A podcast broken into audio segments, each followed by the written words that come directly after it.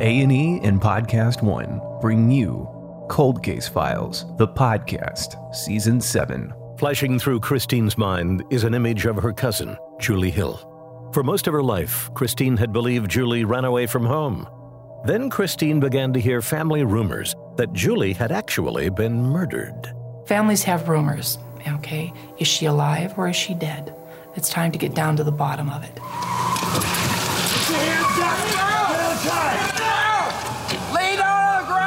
The majority of the killings that occur in Minneapolis occur in North Minneapolis right here. So these guys deal with it on a daily basis. The phone rang. And I assumed by the way the urgency of the call came in was that it was a homicide. After six months in jail, Bailey is back on the streets, and the case slips into the cold files, where it will stay for more than 15 years, until a key piece of evidence turns up in the unlikeliest of places. There was no other evidence to be found anywhere. As far as I know, this was definitely the last shot.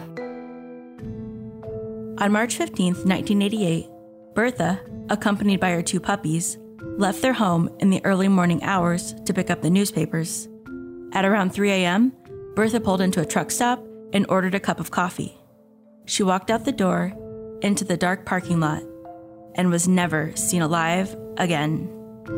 With no evidence and no leads, Bertha's case took a back seat to other active investigations, and in time, it went cold.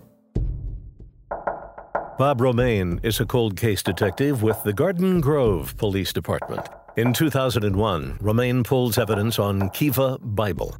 For Romaine, it represents perhaps his best chance to solve a case that began under a streetlight in a dark corner of Garden Grove, California. As I pulled up, I pulled down Lucille Street, and uh, right in the middle of the street was a female laying down. DNA has linked a single human hair pulled 15 years earlier from the body of Kiva Bible. I just want to hear out of your mouth how it happened.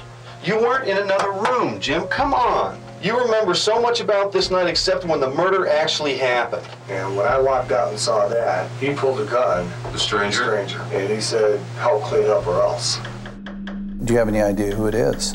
And when they're saying, no, we don't, then they are wondering, well, where are you going to go with this if there's no witnesses, there's no real suspects? All you're looking for is to find the guy that would do something like this. You'd always kind of look at him and think, I wonder where he came from. I tried to track down where he might have been born, uh, where he might have lived. Everything I tried to track down, and the guy came up blank. Guy's been a fugitive for 27 years.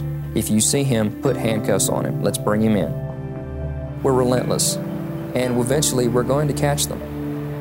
Every fugitive is catchable, and we're going to catch them, unless time catches up to them first. Get new episodes of Cold Case Files every Tuesday on Podcast One, Spotify, Apple Podcasts, and anywhere you listen to podcasts.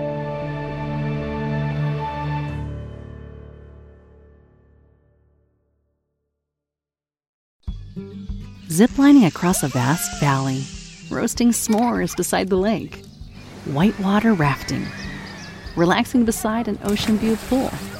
Well, trying to at least. There are lots of great things to dream about doing in South Carolina, so when you're ready to visit, South Carolina is ready to make those dreams a reality. From a classic road trip to a relaxing weekend getaway, South Carolina is open for discovery. Start planning today at discoversouthcarolina.com. Thanks.